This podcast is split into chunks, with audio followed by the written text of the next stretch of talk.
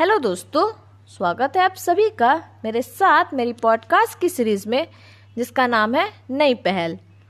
दोस्तों, आज हम जानेंगे मौलिक कर्तव्यों के बारे में फंडामेंटल ड्यूटीज़ के बारे में। तो आइए शुरू करते हैं। मूल संविधान में मौलिक अधिकारों को तो जोड़ा गया था, परंतु मौलिक कर्तव्यों को जगह नहीं दी गई थी। यद्यपि नागरिकों के अधिकार और कर्तव्य आपस में जुड़े हुए हैं और इन्हें अलग नहीं किया जा सकता। यानी कहा जाए तो मौलिक अधिकार और मौलिक कर्तव्य एक दूसरे के पूरक हैं। हालाँकि मूल संविधान में राज्य के कर्तव्यों को राज्य के निदेशक तत्वों के रूप में शामिल किया गया है। तो इसीलिए उन्नीस सौ छिहत्तर में बयालीसवें संविधान संशोधन द्वारा संविधान में 10 मौलिक कर्तव्यों को जोड़ा गया। और 2002 में छियासवें संविधान संशोधन द्वारा ग्यारहवा मौलिक कर्तव्य भी संविधान में जोड़ा गया।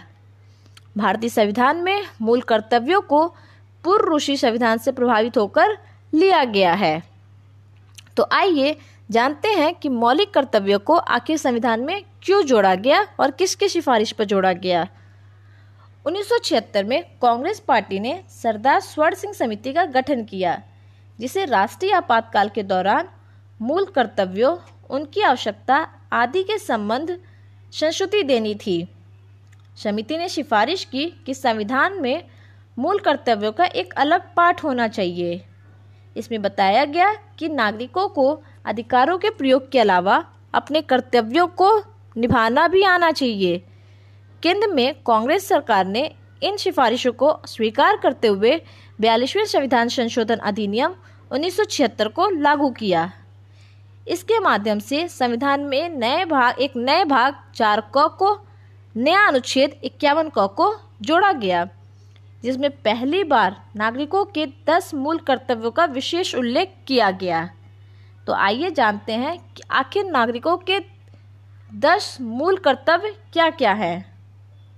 इसके अलावा छियासवें संविधान संशोधन द्वारा ग्यारहवा मौलिक कर्तव्य भी संविधान में जोड़ा गया। तो आइए देखते हैं कुल ग्यारह मूल कर्तव्य संविधान के। पहला, संविधान का पालन करें और उसके आदर्शों, संस्थाओं, राष्ट्रध्वज और राष्ट्रगान का आदर करें। दूसरा, स्वतंत्रता के लिए हमारे राष्ट्रीय आंदोलन को प्रेरित करने वाले उच्च आदर्शों को हृदय में सजोए रखें और उनका पालन करें। तीसरा, भारत की संप्रभुता, एकता और अखंडता की रक्षा करे और उसे अछूड़े रखे। चौथा, देश की रक्षा करें और आह्वान किए जाने पर राष्ट्र की सेवा करें। पांचवा, भारत के सभी लोगों में समरसता और समान भातृत्व की भावना का निर्माण करें, जो धर्म, भाषा और प्रदेश या वर्ग आधारित सभी भेदभाव से परे हो। ऐसी प्रथाओं का त्याग करें जो स्त्रियों के सम्मान के विरुद्ध हो।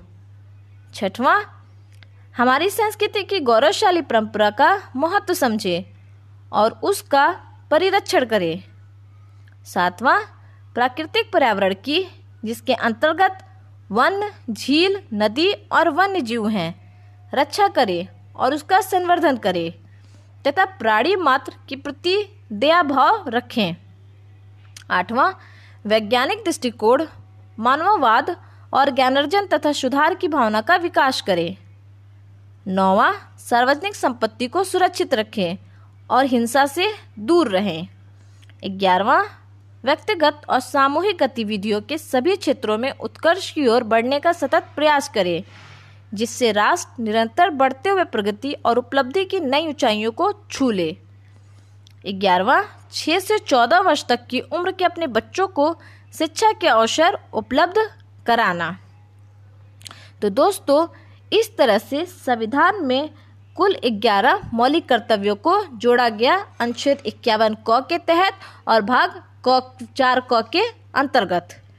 बयालीसवें संविधान संशोधन द्वारा मौलिक अधिकार, मौलिक कर्तव्य और राज्य के नीति निदेशक तत्वों में या कहा जाए तो इसमें संशोधन किया गया था। किसमें किसमें? मौलिक अधिकार, मौलिक कर्तव्य और राज्य के नीति निदेशक तत्व में। आइए बात करते हैं कि मौलिक कर्तव्यों की विशेषताएँ क्या क्या हैं। तो अगर पहली विशेषता की बात करें तो उनमें से कुछ नैतिक कर्तव्य हैं तो कुछ नागरिक। उदाहरण के लिए, स्वतंत्रता संग्राम के उच्च आदर्शों का सम्मान एक नैतिक दायित्व है, जबकि राष्ट्रीय ध्वज एवं राष्ट्रीय गान का आदर करना नागरिक कर्तव्य। दूसरा, अगर हम विशेषता की बात करें तो ये मूल्य भारतीय परंपरा, पौराणिक कथाओं, धर्म से संबंधित है। यानी ये मूलतः भारतीय जीवन पद्धति के आंतरिक कर्तव्यों का वर्गीकरण है। एक अन्य विशेषता की बात करें तो कुछ मौलिक अधिकार जो सभी लोगों के लिए हैं, चाहे वे नागरिक हो या विदेशी, लेकिन मौलिक कर्तव्य केवल नागरिकों के लिए हैं। न कि विदेशियों के लिए।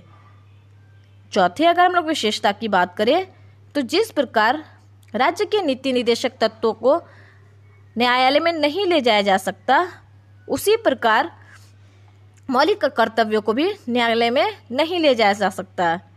यद्यपि संसद उपयुक्त विधान द्वारा इनके क्रियान्वयन के लिए स्वतंत्र है।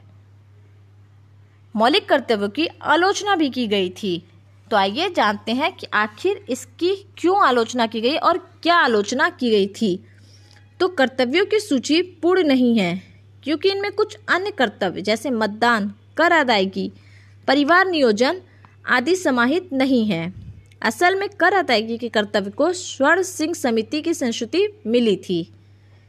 कुछ कर्तव्य अस्पष्ट, बहुअर्थी एवं आम व्यक्ति के लिए समझने में कठिन है, जैसे उच्च आदर्श, समग्र संस्कृति, वैज्ञानिक दृष्टिकोण, ये विभिन्न शब्द आम जनता के लिए समझना थोड़ा मुश्किल है। अगर एक अन्य आलोचना की बात करें तो यह भी न्यायालय में चुनौती नहीं दी जा सकती। तो ये एक आलोचना के रूप में जाना जाता है। चौथा, आलोचकों ने कहा कि संविधान के भाग चार में इनको शामिल करना मूल कर्तव्यों के मूल्य व महत्व को कम करती है। उन्हें भाग तीन के बाद जोड़ा जाना चाहिए था, ताकि वे मूल अधिकारों के बराबर रहें। आइए जानते हैं कि आखिर मौलिक कर्तव्यों का महत्व क्या है। तो अपने अधिकारों का प्रयोग करते वक्त यह नागरिकों को अपने देश के प्रति कर्तव्य की याद दिलाते हैं। नागरिकों को अपने देश, अपने समाज और अपने साथी नागरिकों के प्रति अपने कर्तव्यों के संबंध में भी जानकारी रखनी चाहिए।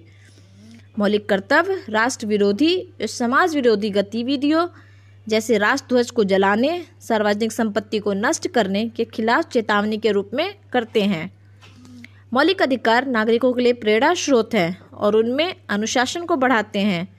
वे इस सोच को उत्पन्न करते हैं कि नागरिक केवल मूक दर्शक नहीं हैं, बल्कि राष्ट्रीय लक्ष्य की प्राप्ति में सक्रिय भागीदार हैं।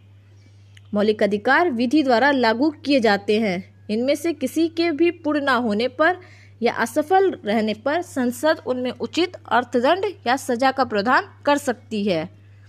तत्कालीन प्रधानमंत्री इंदिरा गांधी ने संविधान में मौलिक कर्तव्यों को जोड़ने को उचित ठहराते हुए यह तर्क दिया था कि इससे लोकतंत्र को मजबूती मिलेगी। उन्होंने कहा, मूल कर्तव्यों का नैतिक मूल्य अधिकारों को कम करना नहीं होना चाहिए, लेकिन लोकतांत्रिक संतुलन बनाते हुए लोगों को अपने अधिकारों के समान कर्तव्यों के प्रति भी सजग रहना चाहिए।